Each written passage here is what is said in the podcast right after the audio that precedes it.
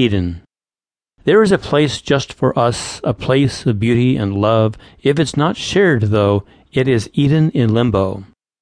I need someone to talk to, someone I can listen to also. So if you're not with me, my story is only half told.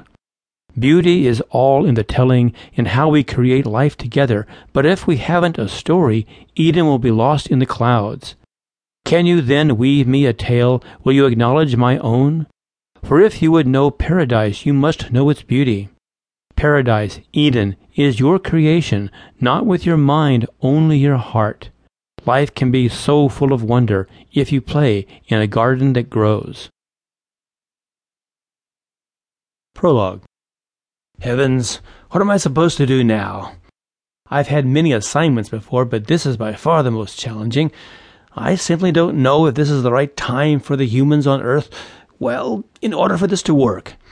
Time, unfortunately, means nothing to Boss, the first god, you could say, but I do know something about the human conception of time. I've experienced it in a spiritual contact with them, maybe only briefly throughout their short lives, but still that's something. Boss, she knows nothing about waiting for the right time. It's always the right time for her. Oh, I'm not really complaining, not really. Maybe this assignment just needs to be given a chance. After all, after all, I'm the third God, or to be precise, the third emanation of God, which to humans would be like a person. But then, I may confuse them if I claim that. Our minds wouldn't be fused together like mine with Boss's. What a brave idea, experiment she has assigned me to carry out. And that's why I like it. I'll take the appearance of a human just long enough to answer questions from a gathering of humans. Nothing else seems to be working anyway. Few people truly inhabit the spirit and soul of God. But what is the best way to find this curious group? They can't be simply picked up and set before me like children. Well, I could, I suppose, break into their thoughts, hypnotize them into coming.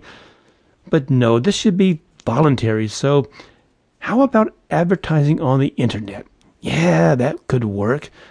Hmm, and how about a lovely meadow in the farmer Midwestern prairie of America? Why, many humans, especially Americans, it seems, expect the good shepherd Jesus to come again. This would be a good chance to show them that I am much more than their Jesus. Yes, indeed much more than one religion's concept. Ah, I see the perfect meadow just waiting for me, as if Boss prepared a table for me among the tall grass and wildflowers, surrounded by a big, happy family of oaks and spruce whispering to each other in the cool breeze. They sense my scrutiny and wave to me to come and join them. Now all I have to do is find the appropriate church's computer and send out an invitation. I laugh, feeling the joy of a brother rediscovering his home after a long absence. The flirtatious scent of the meadows, phlox, and lilac almost makes me giddy. I should have had this idea long ago without waiting for Boss. Oh, no, no, I'm not being critical of you. but this is going to be fun. I already know how I'll grab their attention, this perhaps skeptical group of humans, with a story. The story of creation.